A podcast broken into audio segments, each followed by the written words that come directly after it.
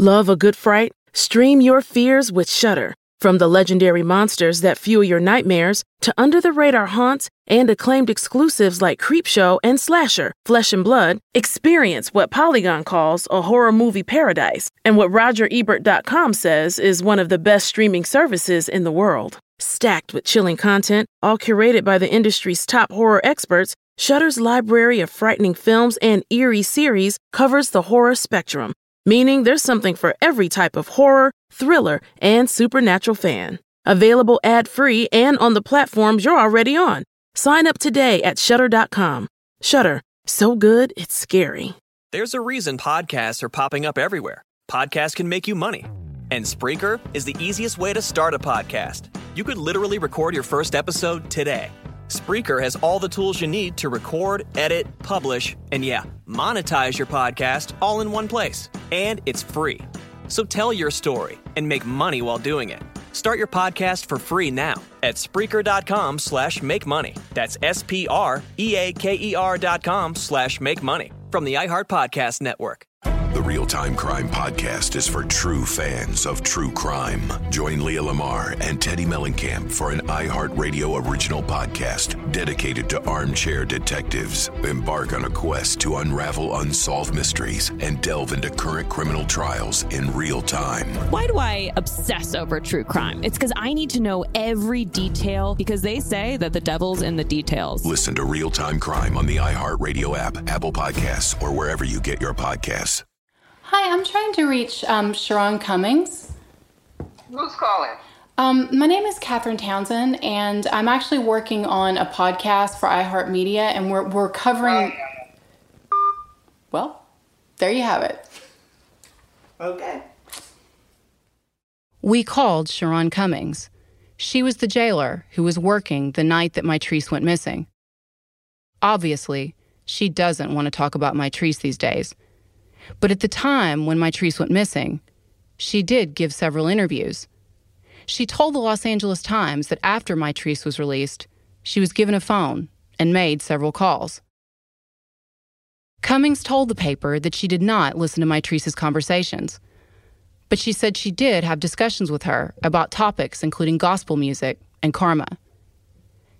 Steve Whitmore, the LASD community information officer, talked about Cummings' statement in a press conference. Cummings said that she encouraged Mitrice to stay the night and told her that she could have breakfast in the morning before leaving. She said that Mitrice seemed to waver for a moment and said, Maybe I'll stay. But then, Mitrice told Cummings that she had changed her mind. She wanted to leave. Cummings told Eyewitness News in a 2009 interview When I found out she didn't have a ride, I asked her, Why don't you stay? It's kind of dark and a bit cool. You don't have a jacket. I knew she lived out in LA and didn't know the area. But she said she didn't want to spend the night in jail, and she was hooking up with some friends. So Mitrice walked out the side door of the police station. One of the main criticisms that has been leveled at the Lost Hills Sheriff Station is the fact that the officers should have recognized that Mitrice was in a fragile mental state Mitrice's family believe that all evidence points to the fact that she should have been taken to a hospital, not a jail cell. But in later depositions, the officers denied that Mitrice was behaving strangely. They said that Mitrice passed a field sobriety test and that she seemed to be absolutely fine. So their decision to release her in the middle of the night was the right call. So is it possible that the officers did not realize that Mitrice was having some sort of mental breakdown? I'm Catherine Townsend. This is Hell and Gone.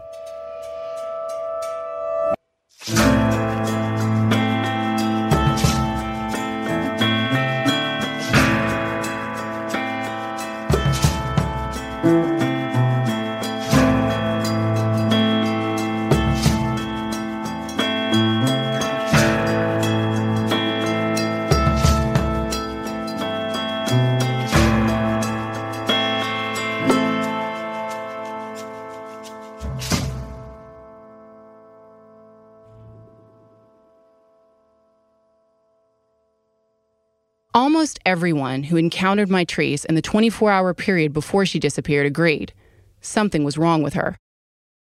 This included her mother, her aunt, Rhonda, her former professor, and her boss. It also included the Joffrey staff and the diners at the restaurant who interacted with Mitrice, and then later gave their statements to police.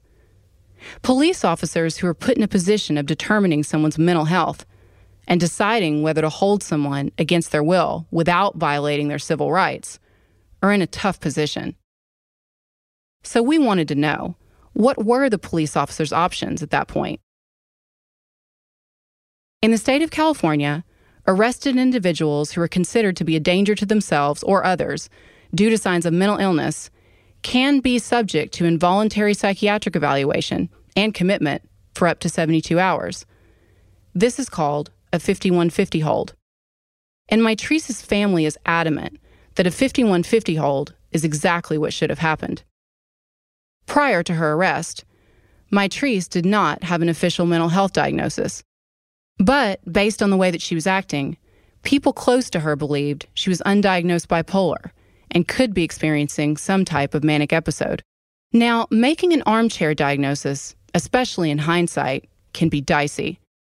We know that Mitrice was exhibiting symptoms, including possible hallucinations, because we know that she told one of the diners that a character on a soap opera had been talking to her. Also, delusional thinking based on a lot of the comments that she made, and potentially hypersexuality when she offered to settle her bill for sex. If she was experiencing a bipolar episode, Mitrice was in a very vulnerable position. Early on, police speculated that Mitrice could have died of suicide, particularly because she appeared to be suffering some type of mental distress. But they also said in their depositions that she did not exhibit behavior that they believe qualified her for a 5150 hold. They insisted that having made that determination, they had no legal reason to hold her and were correct in their decision to release her after midnight. So, police have stated both that Mitrice was in such mental distress that she could have run off a cliff and plunged to her death, and that she seemed to be absolutely fine. So, which is it? To get answers, we have to dive into the hard evidence that we do have from the night that Mitrice went missing, including the messages sent between the officers and their radio communication records. First, there's the arresting officer, Armando Loureiro. He said in a deposition that when he went to Joffrey's, he was responding to a possible 390, which is the code that would indicate a drunk person, for a black female unable to pay her bill. But the defrauding an innkeeper charge and the small amount of pot that Mitrice had on her were misdemeanor citations. And his fellow officer on the scene, Frank Brower, testified that Mitrice passed a field sobriety test. So, if she wasn't under the influence and he believed that she was fine, why did Loureiro make the decision to impound Mitrice's car, hardbook her, and take her into custody? After Loureiro and his fellow officers were finished at Joffrey's, he transported Mitrice to the station in his cruiser. This was around 8:45 p.m. In a later deposition, Loureiro said that he believed that he arrived with Mitrice at the station at around 9:50 p.m. Once they arrived, jailer Sharon Cummings fingerprinted Mitrice and took her photograph to assist in the booking process. Loureiro said he never discussed any concerns with Mitrice's mental state, either to Sharon or to his watch sergeant when he went in to discuss the probable cause statement, basically laying out the reasons for the arrest. He said in a deposition that he had observed Mitrice for any potential signs of her needing to be detained for a 5150 mental health evaluation. And apparently, he determined that this was not necessary. But an email mentioned in that deposition could provide some clues to his motive. The email, which Mike Kessler quoted in his Los Angeles Magazine story, was from one of Loureiro's Lost Hills colleagues, Lieutenant Scott Chu. Kessler wrote, quote, Deputies had considered letting Richardson go with a citation, but decided to arrest her in part because witnesses had said she'd been acting strangely. End quote. Chu said in the email that Loureiro told him that he'd made the decision to hardbook Mitrice at the station because she was acting in a bizarre manner. And he said that he wanted to, quote, make sure that she was all right, end quote. Now, this was in direct contradiction to Loureiro's testimony.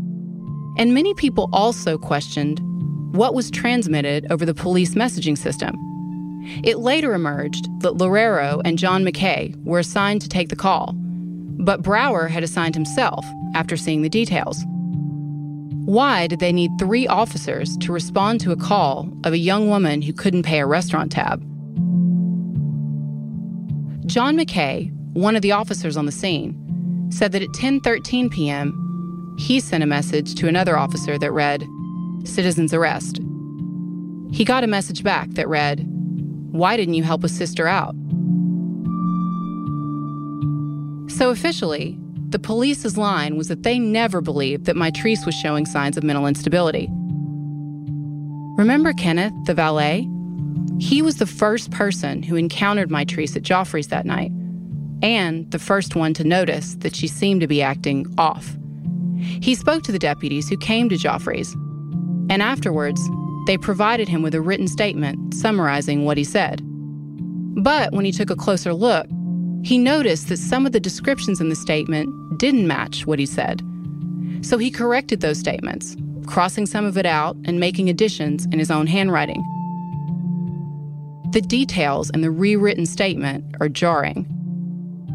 For example, the typewritten statement reads At no time on the night of September 16th or during the early morning hours of September 17th, 2009, did I ever speak to any of the LASD deputies that arrived or any other law enforcement personnel. But Kenneth crossed that part out. He wrote, I spoke to two of the LASD deputies who were on the scene. I asked what happened and or what's wrong with her. One deputy replied, "She's a ding." I told the other deputy that it seemed like she was off her medication or had too much medication. Dr. Rhonda Hampton spent years reading and obsessing over every single minute detail of the communications among these officers many times. She saw that the police made reference to Mitrice as a ding, and that Kenneth the valet also said he'd overheard the police officers calling her a ding. At first, she said she didn't realize the significance of this information. Obviously, she thought it was short for a dingbat, but she later learned that in law enforcement circles, it's shorthand for someone who probably needs a 5150 psychiatric evaluation. And she discovered that by happenstance. My dumbass didn't even know what a ding was. I didn't. I just thought, oh, I mean a dingbat. Well, I knew it meant somebody was dingy, right? Yeah. But I didn't realize it was like an official thing that they called people who had were 5150 from the sheriff's department, right? So me and my daughter, I'm taking a crochet class at Michael's, right? The person who was giving the the class was a sheriff. And I don't know, she said something about either giving crochet classes. I mean, somehow she used the word ding and while she was telling us about this crochet thing. And I was like, ding. I was like, why do you say ding? And then she goes, oh, that's what we call people who need to be on a 5150. And that, and then we have a ding ward that's in the jail. Wow. Yeah. So that's how I found that out. Wow. I'm like, so when they said ding, they know damn well that that's an official, well, they're not supposed to say it, but you call somebody a ding, then you know they ass need to be 5150. So who? I mean, they get back to the station. They decide for whatever reason not to, um, not to 5150 her. And why did they? Did they ever tell you why they did that? Well, what they will tell you is that she was acting perfectly normal. So you've got somebody at the scene who passes the field sobriety test, who talking about she's from Mars, reading people's palms, crazy as fuck, and you call her a dink, and then you send your uh, email to your captain say she's ditzy, but she was perfectly fine. Make no damn sense.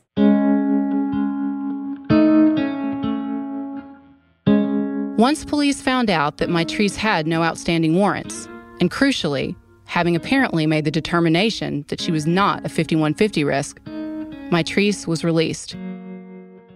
Cummings said that jailers are trained to contact their watch sergeant or watch commander if the detainees show signs of mental instability. But she said that Mitrice was calm, so this didn't happen. And one of the biggest challenges of diagnosing mental health issues is the fact that someone experiencing an episode can seem lucid one minute and unstable the next. And if the arresting officers did not tell Cummings about Mitrice's bizarre behavior, she may not have known that there could be potential mental health issues. Reading between the lines of the comments she's made in interviews, It does seem that Cummings was nervous about letting Mitrice leave in the middle of the night. But she seemed to think that there was nothing more that she could do. Once again, it seems that at every turn, Mitrice slipped through the cracks.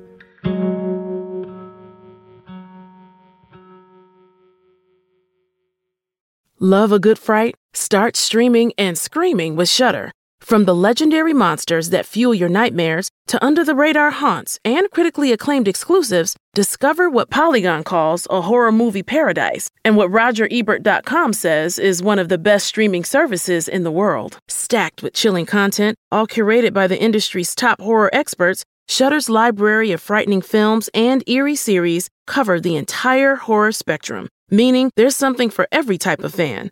Come experience highly anticipated new releases like Superhost, Seance starring Suki Waterhouse, and the Boulet Brothers Dragula. Plus, don't miss out on Creepshow, Slasher, Flesh and Blood, and other must-see Shudder exclusives you won't find anywhere else. Available ad-free and on the platforms you're already on. Sign up today at shudder.com. Shudder, so good it's scary. This episode is sponsored by Maiden Home high quality, handcrafted furniture for the modern home. Maiden Home brings you thoughtfully designed custom furniture, handcrafted in North Carolina. This region is home to some of the world's most talented artisans who are experts in woodworking, upholstery, and finishing. By partnering directly with these family owned workrooms, Maiden Home gives you access to the world's finest craftsmanship without the retail markup. From sofas and sectionals to tables and beds, you'll find beautiful heirloom quality pieces that will last for years. And with over 60 fabrics and leathers and a variety of wood finishes to choose from, you can create a piece custom to your design style. Enjoy complimentary white glove delivery on all orders, a lifetime warranty, and easy returns within 30 days. To browse the latest collection and order free swatches, visit maidenhome.com. That's M A I D E N H O M E.com to start building your custom piece today. Geico knows there are many reasons why you ride. From the exciting adventure of the daily commute to the peace of mind that Geico always has your back with 24 7 access to claim service and legendary customer service. But Pamela Mund had one reason in particular. My skin is extremely averse to most fabrics, except for the soft, buttery feeling of leather. Thankfully, I found my clan of leather lovers in the biking community. It's been life changing. Geico Motorcycle 15 minutes could save you 15% or more. Much going down right now. So that's like what? Hey, we had a reservation for three for Townsend. We're back at Joffrey's, the restaurant where Mitrice's night began on the night she disappeared. And this time, we're with reporter Cece Woods. I've got my mole, which I still don't even know who my mole is. But my mole actually, I don't, I have no idea. But I do have to tell you. So he's like, just show him that picture of you in the bikini on Instagram. That'll, man, that'll work. In 2014, Cece started the local Malibu. She's currently editor in chief of that publication. She also founded the magazine, Malibu 90265. She describes herself as an activist and reporter. They treat me like I'm a nobody, and I really don't care. It's okay because guess what? I have multiple projects going on that are all national, global, whatever you want them to be, and they're all involving you, and yet they think I'm just this little blondie from Malibu, which is okay. Go ahead. I don't give a fuck. She's in your face and sometimes says outrageous things, but she is getting taken seriously. And she's broken some huge stories. I, yeah, I love being underestimated. I fucking love it. And that's what happened with the Malibu Creek State Park shootings. I was underestimated. I was this little blonde Malibu Barbie to them, and blah blah blah blah blah. Whatever. I don't give a fuck. Over the years, she has developed a tight knit working relationship with the Lost Hills Sheriff's Department. She has a close relationship with a lot of the officers, but she's not afraid to hold them accountable. So much so that she says her reputation is on the line if they ever pull any bullshit. I'm like, my reputation is tied to you guys. Don't you ever motherfucking do this shit on my watch. Okay? Whatever they did, and and I mean that. Like I'm willing to lose my life over this shit. Like I, my kids can take care of themselves. But you're not doing this on my watch in my community with me supporting you guys. Fuck that shit. I don't want this shit happening in my community. A that that's like number one. And knowing that there's a bunch of fucking rogue cops getting away with abuse of power at my local station, like nothing makes me angrier. She's also on a first name basis with the sheriff of Los Angeles County, Alex Villanueva. He's the most powerful law enforcement official in the largest county in the country, but Cece's texts always get priority.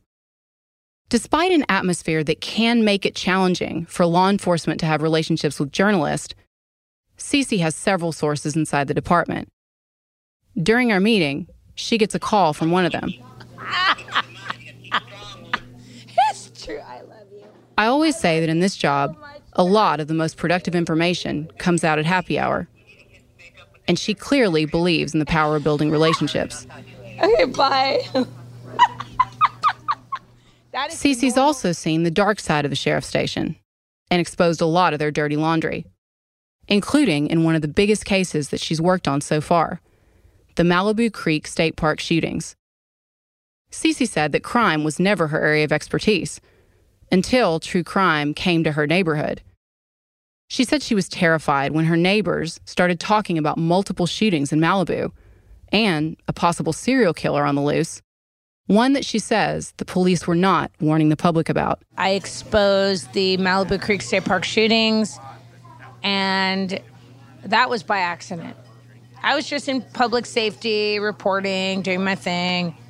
And then all of a sudden, this shooting happens, and I'm like, um, wow, what the fuck? There's a murder happening and I don't even know how to deal with the murder because murder's not my wheelhouse. Like I'm not like I don't do that shit. It was just instinctual. Like people just started emailing me and sending me information. I'm like, okay, I guess I have to write about this. How am I going to write about this? I had to sit down and think about how I'm going to write about murder. And so I sat down and I kind of figured it out. And in the beginning, I was a real smartass. And I kind of want to go back to being smartass, I have to tell you. Because you know what? I like smartass. Alex would say, tell Cece to write an article. I need a laugh, okay? Because I would just make fun of the homicide. I would make fun of everybody. When 32 year old father of two, Tristan Beaudette, was found shot to death in his tent on June 22, 2018, the case made international headlines. Then, in October 2018, a drifter named Anthony Rauda was arrested for a parole violation. According to the local Malibu, he was arrested for possession of a weapon authorities say is consistent with and or matching the murder weapon that killed Tristan Beaudette. But Cece says she doesn't believe that Rauda is responsible for all of the shootings. And she says that there's been a law enforcement cover up dating back to 2016. She reported in the paper that several shootings took place before Beaudette was shot, and that, quote, the shootings were purposely hidden from the public by state parks officials and the Los Angeles Sheriff's Department under the direction of former Sheriff McDonnell, who was complicit in the cover up. End quote. Eventually, Rauda was charged with Beaudette's murder and with 10 other counts of attempted murder and five counts of burglary. But Cece continues to question every piece of information that's released by the Sheriff's Department. She says that her sources tell her there's no ballistics match to the alleged murder weapon she says that there continues to be unexplained gunfire in Malibu Creek State Park, and that she believes a killer may still be out there. Cece found out about Mitrice's case after one of her readers saw Rhonda and Chip's documentary and forwarded it to Cece. Then she met Rhonda, and working together, they started to dig deeper into Mitrice's case. After all of the investigating that I've done and the hundreds of thousands of man hours that I've logged in with Rhonda at four o'clock, three o'clock in the morning, five o'clock in the morning. Like, we get up and we call each other. It doesn't matter what time it is. Like, that's the reality. Her and I are like on the same speed. She is a cyber stalker in extraordinaire. And what she does is she just goes and digs shit and she sends it right to me. And I'm like, okay, what do you want to do with it? Do we write about it? Do we sit on it? What do we do? And so um, what I believe happened was that as we sit at Joffrey's right now, and as I talked to the owner of Joffrey's not too long ago, probably about a week ago, um, they felt that she was um, in the best hands for public safety when the cops came. They should have called the MET team, which is the mental evaluation team. They did not. The police have admitted that mistakes were made on the night that Mitrice went missing. But through their investigation, Cece and Rhonda began to believe that something much more sinister than just a missed call and a mental health evaluation went on at the station. Cece has written several exposes on alleged law enforcement cover ups. Earlier this year, Cece broke the story of a young woman who was sexually assaulted at a Malibu condominium. In the early morning hours of February 8th, a transient walked in an unlocked door and allegedly fondled the victim. But when the incident was reported to police, officers reportedly took 45 minutes to arrive at the scene and basically concluded that the alleged victim may have had too much to drink. Cece heard about the story. She helped the victim track down surveillance footage, which clearly showed a man entering her home. A few days later, 34 year old Matthew Fairchild was arrested and charged with intent to commit a sex crime. According to the Malibu Times quote, the matter was festering until a Malibu tabloid publisher, Cece Woods, reportedly sent the photos and a complaint to Sheriff Alex Villanueva, who has been known to frequently consult with Woods on Malibu issues, end quote. After Cece's article came out, the Times received complaints from residents who were outraged that police did not immediately warn them of potential danger or try to track down the suspect. And then, Lost Hills captain Matthew Vanderhorck was demoted and relieved of duty. When the, the sexual predator happened, when I got the captain because he fucked up, I literally texted the captain and I said, I want to know who those motherfucking deputies are. I want to come into your station. I want to look them in the motherfucking face and I want to let them fucking know you will never do this in my community again. And I am not kidding. I was I I I, I was so angry. I was re- ready to take the bar at Allo yank it and throw it against the wall when the community member came to me and told me what had happened. Cece has also written an expose about former Lost Hills captain Tom Martin. Martin was accused of sexual assault, and the alleged victim says that the incident took place just months before Mitrice ended up at Lost Hill Station. In no way does Cece's experience prove that something more sinister happened to Mitrice at the Lost Hill Station but it does paint a compelling picture of the sheriff's department at the time.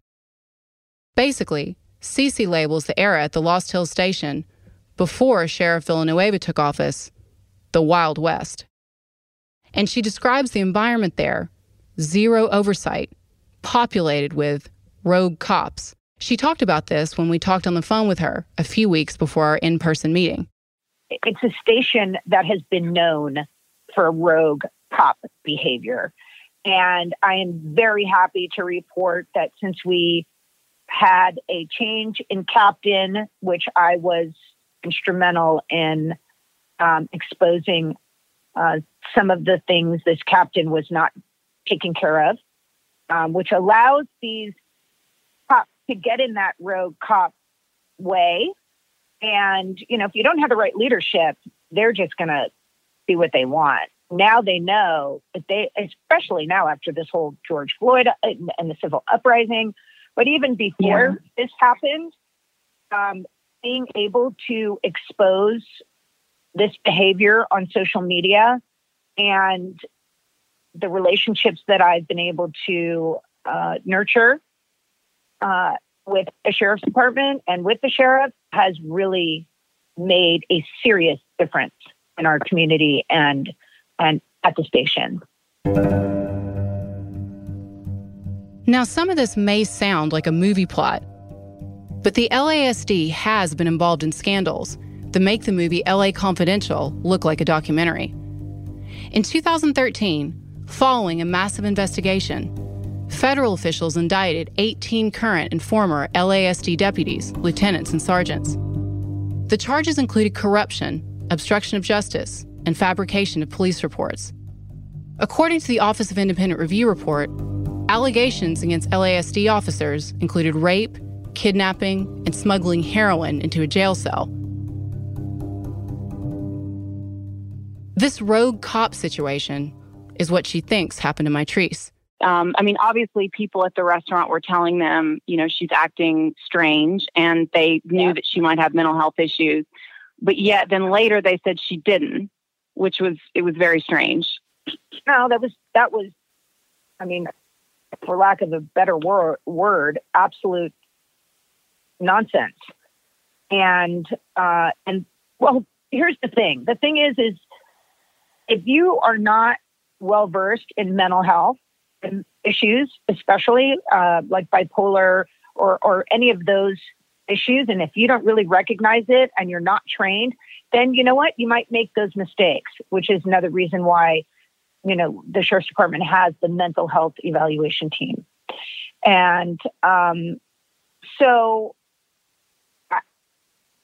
again, I'm going to go back to the rogue cop thing, and that was especially rampant at that time. I mean, they just did whatever they wanted, and it was clear by the radio call and how they responded to it, and talking about doing a fem search over the radio. It's like, you know, what kind of behavior is that? There was a female jailer already on duty at the station. So why would they need to refer to searching Mitrice? Cece believed that these communications could have been some type of sinister shorthand. They said that, um, hey, you know, time to do a fem search. We should do a fem search. So they talked about doing a fem search on Mitrice. And um, so to me, that's just alerting the troops um, hey, we got a really good looking woman coming in. You know, might be time for a fem search. And, you know, I mean, who says that? Really? Who says that over the radio? Cece isn't the only reporter who has made this observation about Lost Hills. Scott Johnson wrote about the Lost Hills station being under investigation in a 2016 article in The Hollywood Reporter. Johnson quoted a source who said that the station was just like The Departed. The story quotes a woman who claims that certain deputies would do favors for her and her ex husband, a former American Gladiator star. But after a bitter split, she said that the deputies maintained improper personal relationships with her ex husband and that they refused to look into charges of alleged child abuse and rape. According to the Hollywood Reporter, the LA County Sheriff's Department's internal affairs investigators were taking a serious look at the allegations, which was, quote, raising new questions about a police station that has been embroiled in controversy numerous times in recent years, end quote. One source told The Hollywood Reporter, You can't throw a stone without hitting a rat there. There's rats on every side criminals, cops, everyone, and they're all ratting on each other. We've mentioned Mel Gibson, who was arrested in 2006 on drunk driving charges, getting a ride back to his car as an example of celebrity favoritism. But he's also evidence of something else police cover up. Mel went on an anti Semitic rant against the arresting officer, who was Jewish. Then, LASD managers buried the deputy's report, which led to accusations that they were giving the actor preferential treatment. The report was leaked to TMZ, and the deputy was fired. After his attorney claimed that the LASD fired him in retaliation for leaking the information, he was reinstated. We've tried calling the police department for comment. They've denied our multiple requests. Good afternoon. Would you like to try a free sample of our double fudge brownie? Oh, sure. Mmm, that's very good. I- will just take one more, just to be sure. Yep, hmm, still very good. Some things never change, like never being able to take just one free sample. And Geico saving folks lots of money on their car insurance. Mmm, is that macadamia nut I taste? Let me take one more. Sir. Mm. Yeah, I thought so. 15 minutes could save you 15% or more. 15 minutes could save you 15% or more. Is that Shakespeare? Nope, it's Geico. Uh, yeah, yeah, yeah, that's Shakespeare from one of his unpublished works. Oh, it be not for awakening. Nay, giveth thou the berries. for 15 minutes could save you 15% or more. No, it's from Geico because they help save people money. Well, I hate to break it to you, but Geico got it from Shakespeare. Geico. 15 minutes could save you 15% or more. To show you how easy it is to file a claim with Geico, we hired a soap opera star. Gracious me, my car has storm damage and I've had to file a claim. Could it possibly get worse? Will my claims team leave me for someone else? Someone less intense? Um, no. Actually, when you file a claim with Geico, you get your own dedicated claims team who promises to stay with you throughout the process. Oh, I've never known such loyalty. I can't wait for the second season. Geico. Great service without all the drama.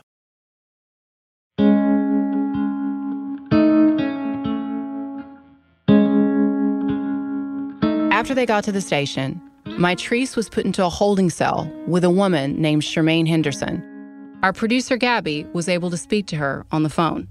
What happened? I don't remember how I ended up in jail, but I ended up getting arrested and going to jail. But they released me. Uh huh. From the station, and I remember walking, and I remember walking down the, that hill. Wow, wow, this is great. Charmaine had been deposed from Mitrice's parents' civil suit. And according to Charmaine's deposition, Mitrice was talking to her, and for the most part, she seemed to be in a good mood, chatting in a friendly and animated fashion, as she had with the diners at Geoffrey's. According to the deposition, Mitrice asked Charmaine if she wanted to get high, and at one point was so disruptive that Charmaine asked to be moved to another cell.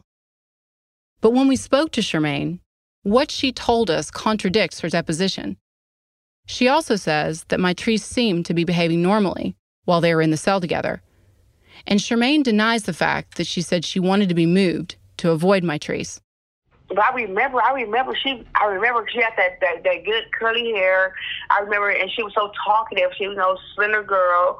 Um, but I, I, re- I remember her like it was yesterday. Mm-hmm. And she was perfectly normal. She was perfectly normal, sweetheart. I did not, I did not ask to get moved to another cell or nothing. Obviously, it's been 10 years since this all happened, and witness memory is always something to be taken into account. But Charmaine is emphatic when she says that Mitrice was behaving pretty normally. We had a good conversation. She didn't. Have, I, I didn't get no bad or nothing. Like no, no, no, nothing, nothing. No, like nothing bad from her. Nothing like. And she was, she was, she was cool. And then it's like when I seen that shit on the news, it was like, and then it was like I was trying to contact like, but it was it was very hard to get in contact with people like. To say like I was there with her, like you know, let them know that she was okay. Like her last moments, like like when she was in that cell, she was all right. She said that she's been hoping to talk to more people about the investigation. So you Nobody followed up with me. And I've been wanting, I've been really wanting to speak with someone about that night because she was normal. It was nothing. She she was okay. Uh-huh. She was okay. She was, it was nothing wrong with her. We was in the cell together, and she was she was she was very like she was very like like you know like very polite. Like you know she was very talkative. She wasn't like isolating herself or nothing. She was like okay. So are you saying that they also released you in the middle of the night? Yes, I got released in the middle of the night too. Also, no, it's, it's, it's no way for you to get nowhere, and I had to I had to walk. I was in Malibu. I was in Malibu, and um, it's like it's like it was no it was no way to get no no ride no nothing. They was so it was so like like assholes like, and it's like as far as us being a woman, you know, like and they're releasing us at that time of night, and it's like you know it wasn't okay. What would clarify a lot of this discussion over Mitrice's behavior is if there was evidence that we could look back on. And the thing is, there is. There's video of Mitrice in her cell, two hours on four different cameras, eight hours total, that the LASD has refused to release for 10 years. Despite lawsuits and endless complaints by Rhonda and Mitrice's family. And the question remains why won't they release the tape?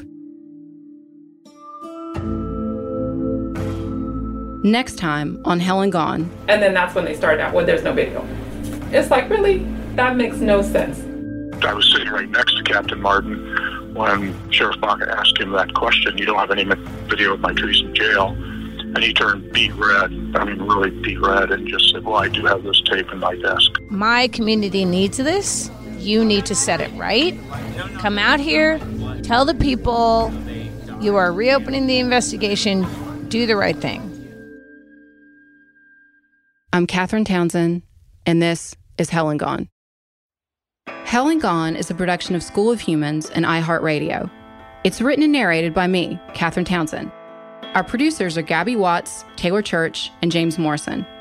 Music is by Ben Salee. Mix is by Tune Welders. Our executive producers are Brandon Barr, Elsie Crowley, and Brian Lavin. Special thanks to Chip Croft for use of footage from his documentary, Lost Compassion.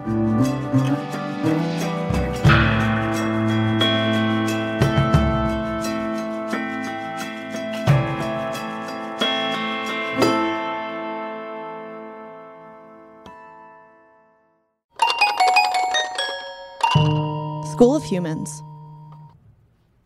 Support for this podcast is from Williams. We make clean energy happen. Williams is the first North American midstream company to establish a climate commitment and an immediate approach to a sustainable future. We've released our 2020 sustainability report to track progress on our ESG goals, which includes a near term emissions reduction target of 56% by 2030. We're leveraging our natural gas focused strategy to fight climate change today and build a clean energy economy tomorrow. Our infrastructure and commitment are transforming the future of energy. Learn more at williams.com. Courage. I learned it from my adoptive mom. Hold my hand. You hold my hand.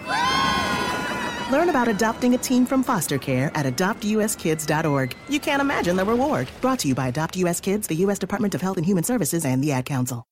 The Real Time Crime Podcast is for true fans of true crime. Join Leah Lamar and Teddi Mellencamp for an iHeartRadio original podcast dedicated to armchair detectives. Embark on a quest to unravel unsolved mysteries and delve into current criminal trials in real time. Why do I obsess over true crime? It's because I need to know every detail because they say that the devil's in the details. Listen to Real Time Crime on the iHeartRadio app, Apple Podcasts, or wherever you get your podcasts.